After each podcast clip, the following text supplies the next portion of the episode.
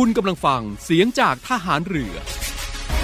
ติดตามทุกเรื่องราวของพวกเราชาวเรือได้ที่ดี เรื่องเล่าชาวเรือ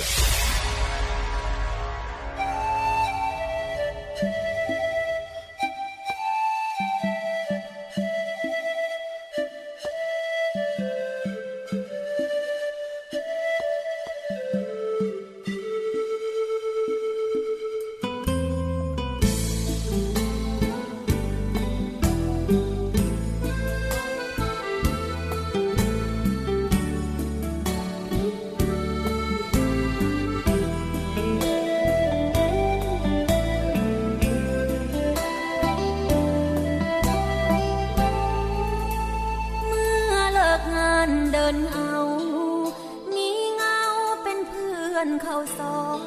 ย ผู้สาวบ้านไกลใจลอยบ่มีคนคอยเคียงเงาอยู่ในเมืองใหญ่ อุ่นกายแต่หัวใจหนาววันวันมีหลายเรื่องราวรุมเร้าให้คอยวันไหว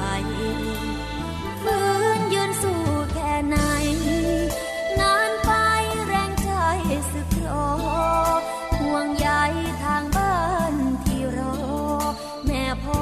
จะกู้จังได้ ปัญหาหลายอย่าง สู้ตามลำพังบ่ไหวพรุ่งนี้สิเดินอย่างไร ถ้าใจบ่มี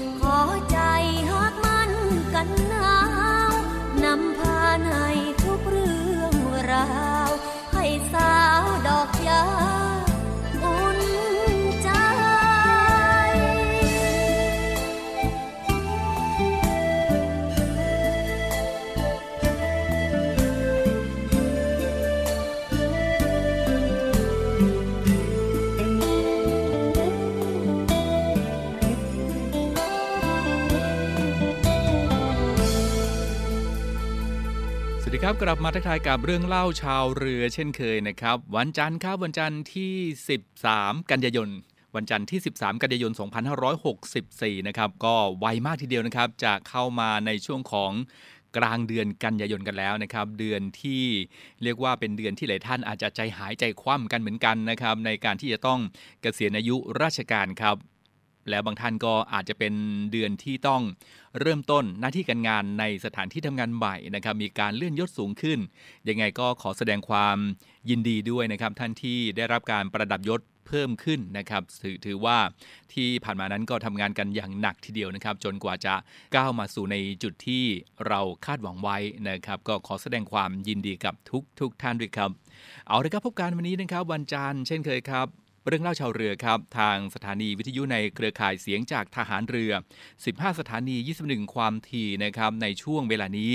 ก็เชื่อว่าหลายท่านที่ติดตามกันอย่างต่อเนื่องนะครับ ทุกวันจันทร์ถึงวันศุกร์นะครับติดตามให้กำลังใจกันได้เลย หลากหลายเรื่องราวที่จะมาบอกกล่าวกันนะครับอะในช่วงนี้ครับเริ่มต้นกันที่เรื่องของดินฟ้าอากาศกันนิดนึงนะครับ ซึ่งทางอุตุนิยมวิทยาครับ ก็เตือนครับประชาชน ระวังอันตรายจากฝนตกหนักและฝนตกสะสมอาจเกิดน้ำท่วมฉับพลัน แล้วก็น้ำป่าไหลหลากนะครับในช่วงนี้ ก็เมืองไทยของเราก็ยังคงมีฝนตกต่อเนื่องนะครับ กับมีฝนตกหนักถึงหนักมากบางแห่งด้วยในภาคเหนือ ภาคตะวันออกเฉียงเหนือ ภาคกลาง ภาคตะวันออกและภาคใต้นะครับ ก็ย้ำเตือนกันครับให้คุณฟังที่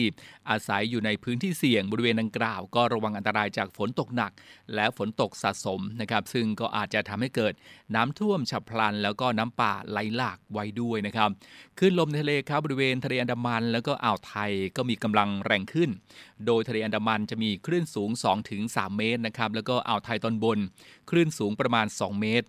ส่วนบริเวณที่มีฝนฟ้าขนองคลื่นสูงมากกว่า 3 เมตรนะครับ ก็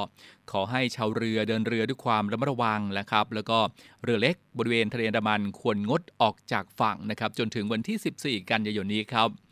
และในช่วงนี้ครับคุณฟังพายุโซนร้อนโกนเซินนะครับบริเวณทะเลจีนใต้ตอนบน ก็กำลังเคลื่อนตัวทางตะวันตกนะครับ มีแนวโน้ม จะทวีกำลังแรงขึ้นครับ คาดว่าจะเคลื่อนเข้าใกล้ชายฝั่งประเทศเวียดนามตอนบนในช่วงวันนี้นะครับ 13 กันยายนครับ ก็อาจจะส่งผลให้ทางด้านตะวันออกของภาคตะวันออกเฉียงเหนือมีฝนนะครับก็ติดตามการพยากรณ์อากาศ และประกาศเตือนภัยจากกรมอุตุนิยมวิทยาอย่างใกล้ชิดด้วยนะครับพยากรณ์อากาศในช่วงนี้นะครับจนถึงวันที่ 16 กันยายนครับ ร่องมรสุมก็จะเลื่อนขึ้นมาพาดผ่านภาคเหนือ และภาคตะวันออกเฉียงเหนือตอนบนนะครับทำให้ประเทศไทยยังคงมีฝนตกหนักบางแห่งในภาคตะวันออกและภาคใต้ ก็ขอให้ประชาชนที่อาศัยอยู่บริเวณพื้นที่เสี่ยงภัย ระวังอันตรายจากฝนตกหนัก และฝนที่ตกสะสมนะครับ ซึ่งก็อาจทำให้เกิดน้ำท่วม ฉับพลันน้ำป่าไหลหลากได้นะครับสำหรับมรสุมตะวันตกเฉียงใต้ที่พัดปกคลุมทะเลอันดามันประเทศไทยและอ่าวไทยก็มีกำลังแรงตลอดช่วงนี้ เพราะฉะนั้นก็คงต้องติดตามนะครับประกาศเตือนภัยจากกรมอุตุนิยมวิทยาอย่างใกล้ชิดด้วยนะครับไม่ว่าจะเป็นในเรื่องของพายุ ไต้ฝุ่นนะครับจันทูด้วยนะครับที่บริเวณมหาสมุทรแปซิฟิกครับที่กำลังเคลื่อนตัวไปทางทิศตะวันตก เฉียงเหนือค่อนทางตะวันตกนะครับก็ไปทางเกาะไต้หวันนะครับซึ่งฝนที่ตกหนักแล้วก็ต่อเนื่องในขณะนี้ ก็มาจากร่องมรสุมที่พาดผ่านภาคเหนือตอนล่างนะครับภาคกลางแล้วก็ภาคอีสานตอนล่างนะครับซึ่งก็ไม่ได้มาจากอิทธิพลของพายุโกเซนนะครับเพราะฉะนั้นก็ต้อง ติดตามในเรื่องของการพยากรณ์อากาศกันให้ดีด้วยนะครับ เป็นอีกเรื่องราวหนึ่งครับ ที่ฝากการในช่วงแรกของเรื่องเล่าชาวเรือในวันนี้นะครับ เดี๋ยวช่วงนี้เราพักกันสักครู่นะครับ แล้วช่วงหน้านะครับ มีเรื่องราวของรู้สู้ได้ความรู้และข้อปฏิบัติ เมื่อหายป่วยจากโควิดนะครับมาฝากคุณผู้ฟังติดตามได้ในช่วงหน้าครับ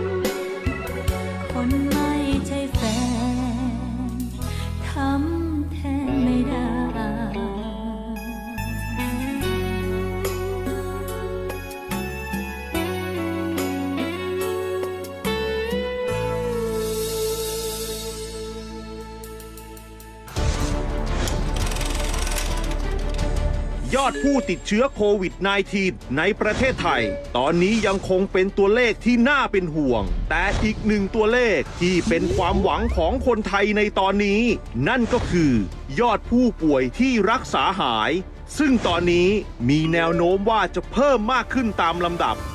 แต่คุณเคยสงสัยไหมว่า ผู้ป่วยโควิด -19 ที่รักษาหายแล้ว เขาเป็นอย่างไรกันบ้าง ใช้ชีวิตแบบไหน และป้องกันตัวเองยังไง เราไปพูดคุยกับเขากันครับ สวัสดีค่ะ ชื่อลี่นะคะสรันทรทัศนกุลพันธ์นะคะ เคยเป็นผู้ป่วยโควิดแต่ปัจจุบันเนี่ยหายแล้ว เป็นกันทั้งครอบครัวนะคะ ช่วงนั้นเครียดมากความกังวลต่างๆ เรามีค่อนข้างเยอะ พอเราได้มีปรึกษาคุณหมอ คุณหมอเขาจะมี video call มาหาพวกเราตลอดเวลา ต้องบอกว่าเราได้ความรู้เกี่ยวกับโควิดค่อนข้างเยอะนะคะ จากทั้งคุณหมอที่ให้คำแนะนำแล้วรวมถึงการหาข้อมูลต่างๆ แต่ว่าก็ยังมีอีกหลาย ๆ ข้อที่ยังค่อนข้างสงสัย แล้วก็ยังอยากปรึกษาทางผู้เชี่ยวชาญอยู่เหมือนกันค่ะพี่สงสัยอะไรถามได้เลย เรามีคุณหมอคอยให้คำปรึกษาพี่ทุกเรื่องเลยครับ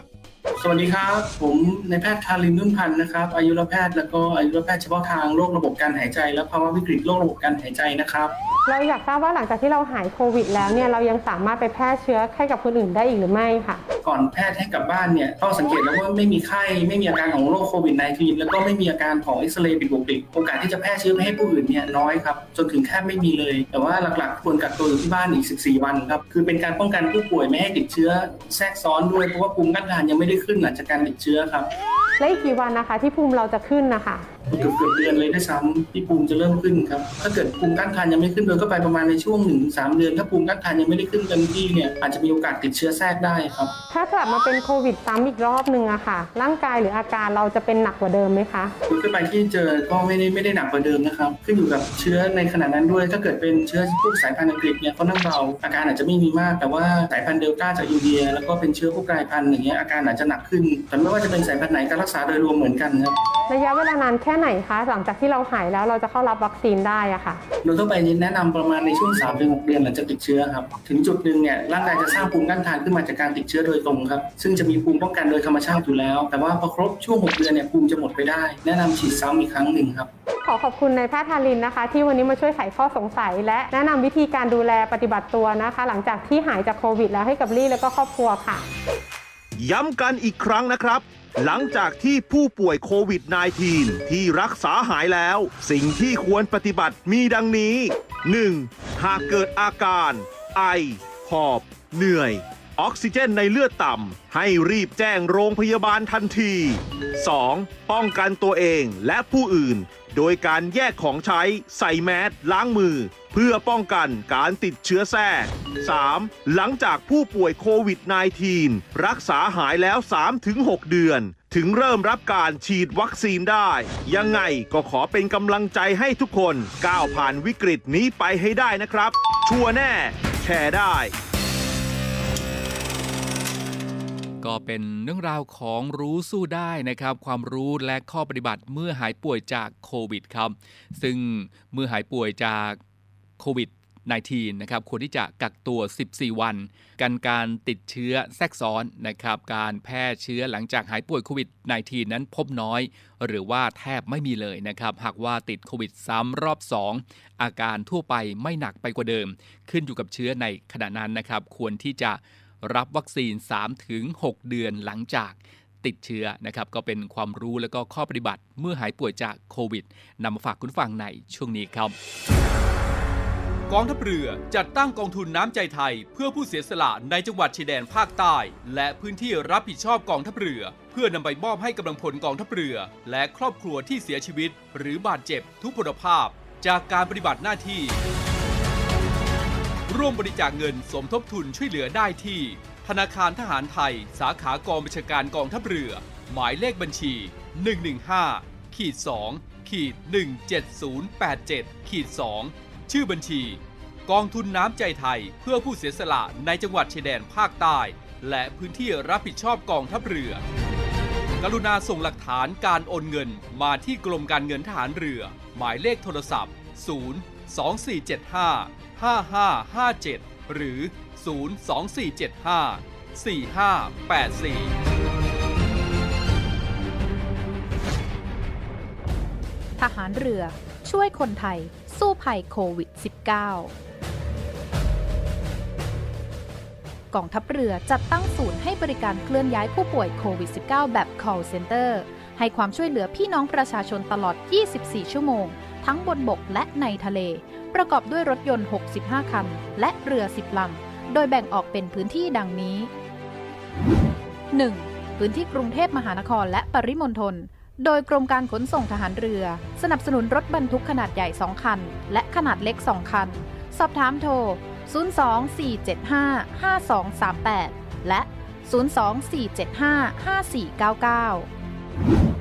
2. พื้นที่จังหวัดชนบุรี และจังหวัดระยอง โดยฐานทัพเรือสัตหีบ จัดรถโดยสารขนาดใหญ่ 2 คัน และรถตู้ 2 คัน สอบถามโทร 038-438-474 3. พื้นที่จังหวัดจันทบุรีและจังหวัดตราด โดยกองบัญชาการป้องกันชายแดนจันทบุรีและตราด จัดรถเคลื่อนย้ายผู้ป่วย 42 คัน และเรือ 4 ลำ ได้แก่ เรือหลวงตากใบ เรือต่อ 113 เรือต่อ 237 และเรือต่อ 272 สอบถามโทร 039-312-172 4. พื้นที่จังหวัดสงขลา โดยทัพเรือภาคที่ 2 สนับสนุนรถช่วยเหลือผู้ป่วย 6 คัน สอบถามโทร 074-325-804 5. พื้นที่จังหวัดภูเก็ตและจังหวัดพังงา โดยทัพเรือภาคที่ 3 จัดรถช่วยเหลือผู้ป่วยรวม 8 คัน และเรือ 6 ลำ ได้แก่ เรือหลวงชนบุรี เรือหลวงมันใน เรือหลวงแหลมสิงห์ เรือต่อ 233 และเรือพยาบาลสองลำ สอบถามโทร 076-391-598 และ 076-453-354 6. พื้นที่จังหวัดนราธิวาส โดยหน่วยเฉพาะกิจนาวิกโยธินกองทัพเรือ จัดรถยนต์ช่วยเหลือจำนวน 4 คัน สอบถามโทร 073-565-367ศูนย์ให้บริการเคลื่อนย้ายผู้ป่วยโควิด -19 กองทัพเรือ แบบ call center ตลอด 24 ชั่วโมง เอาละครับมากันที่ในช่วงของทหารเรือมาแล้วครับทหารเรือมาแล้วในวันนี้นะครับ ก็มีเรื่องราวของ ข่าวสารภารกิจต่างๆ ที่น่าสนใจของท่านผู้บัญชาการฐานเรือนะครับ มาบอกกล่าวกัน แล้วก็เรื่องราวเกี่ยวกับ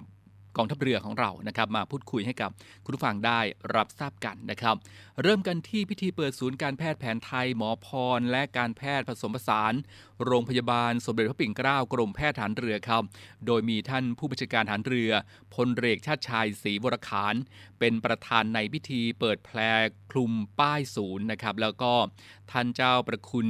สมเด็จพระมหารัชมงคลมุนี เป็นประธานฝ่ายสงฆ์ครับ ก็ประกอบพิธีเบิกเนตร รูปหล่อหมอหมอชีวกะโกมันพันธ์และพระรูปหล่อหมอพรนะครับพร้อมกับเยี่ยมชมกิจกรรมภายในศูนย์ครับที่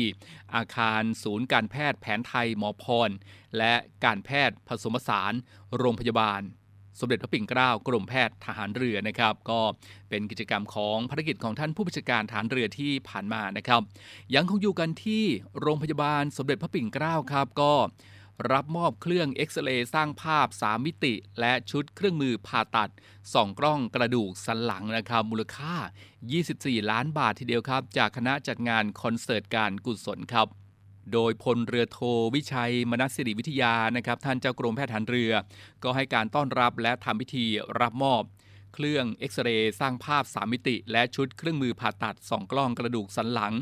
ระบบ Navigation ครับ ซึ่งก็เป็นเครื่องแรกของอาเซียนนะครับมูลค่า 24 ล้านบาทครับ จากคณะจัดงานคอนเสิร์ตการกุศล ซึ่งก็นำโดยพลเรกนรงเทศวิสาร ประธานจัดงานคอนเสิร์ตนะครับ แล้วก็พลเอก ชัยพฤกษ์ภูลสวัสดิ์พร้อมคณะจัดงานครับ ที่ห้องประชุม พลเรือตรีเล็กสุมิตร อาคารพิเคราะห์และบำบัดโรคชั้น 5 นะครับ โรงพยาบาล สมเด็จพระปิ่นเกล้ากรมแพทย์ทหารเรือ แขวงบุคโลเขตธนบุรีกรุงเทพมหานครครับ โดยเครื่องมือและอุปกรณ์ทางการแพทย์ดังกล่าวนี้ครับคุณผู้ฟังก็จัดซื้อจากเงินรายได้ในการจัดงานคอนเสิร์ตการกุศลปี 2561 ถึง 2563 นะครับ ซึ่งทางคณะจัดงานคอนเสิร์ตการกุศลก็มีวัตถุประสงค์ เพื่อนำมามอบให้แก่โรงพยาบาลสมเด็จพระปิ่นเกล้ากรมแพทย์ทหารเรือครับ เพื่อนำไปใช้ให้เกิดประโยชน์สูงสุด ในการตรวจรักษาผู้ป่วยที่เข้ารับบริการกับทางโรงพยาบาลครับ เอาละครับมาส่งท้ายกันที่เมื่อวันที่ 9 กันยายนที่ผ่านมานะครับพลเรือเชษฐาใจเปี่ยมโฆษกกองทัพเรือครับ ท่านก็ได้เปิดเผยว่า ตามที่สื่อมวลชนนะครับได้มีการนำเสนอข่าวระบุว่า ยอดผู้ติดเชื้อในพื้นที่จังหวัดชนบุรีพุ่งสูงขึ้น เนื่องจากมีคลัสเตอร์ศูนย์ฝึกฐานใหม่อำเภอสัตหีบนะครับจำนวนยอดสะสม 500 83 รายนั้นครับกองทัพเรือครับก็ขอชี้แจงนะครับว่าเป็นความเข้าใจที่คลาดเคลื่อนครับ เนื่องจากยอดผู้ป่วยสะสมดังกล่าวนั้น เป็นยอดสะสมที่กรมแพทย์ฐานเรือ จะต้องรายงานยอดผู้ป่วยในระบบ ซึ่งเป็นยอดป่วยสะสมของทหารทั้งทหารเก่าและทหารใหม่ผลัด 1 แล้วก็ผลัด 2 ทับ2564 นะครับจำนวนรวมประมาณ 7,000 นายครับ ซึ่งส่วนใหญ่ก็หายป่วยออกไปเกือบหมดแล้วนะครับ น่าจะเกิดจากความผิดพลาดเรื่องรายงานข้อมูลค้างเก่านั่นเองนะครับ ในการในส่วนของการรักษานั้น ทางโรงพยาบาลส่วนต่อขยาย โรงพยาบาลสมเด็จพระนางเจ้าสิริกิติ์นะครับ ซึ่งก็ตั้งอยู่ในพื้นที่กองฝึก พลทหารศูนย์การฝึก หน่วยบัญชาการต่อสู้กับสยานและรักษาฝั่ง ก็เป็นพื้นที่ซึ่งรับทหารทั้งเก่าแล้วก็ใหม่เข้ามารักษาโควิด -19 โดยมีการควบคุมป้องกันและดูแลรักษาตามมาตรการเป็นอย่างดีนะครับ ทั้งนี้ยอดผู้ติดเชื้อสะสมทั้งหมดของศูนย์การฝึก หน่วยบัญชาการต่อสู้กับสยานและรักษาฝั่ง ทั้งผลัดที่ 1 แล้วก็ผลัดที่ 2 ทับ2564 นะครับ จนถึงวันนี้มีจำนวนทั้งสิ้น 583 นายนะครับ ซึ่งขณะนี้ก็หายป่วยกลับไปแล้วคงเหลือรักษา 180นาย โดยทั้งหมดครับ อยู่ในการดูแลเป็นอย่างดีจากบุคลากรทางการแพทย์ ของโรงพยาบาลสมเด็จพระนางเจ้าสิริกิติ์กรมแพทย์ทหารเรือนะครับก็ท่านโฆษกกองทัพเรือนะครับก็ได้เปิดเผยในกรณีของข่าวคลัสเตอร์ฐานใหม่ติดโควิดเป็นความเข้าใจคลาดเคลื่อน เกิดจากการรายงานยอดผู้ป่วยสะสมในหลายเดือนนะครับ ก็ขอบอกกล่าวไปยังคุณผู้ฟังด้วยนะครับ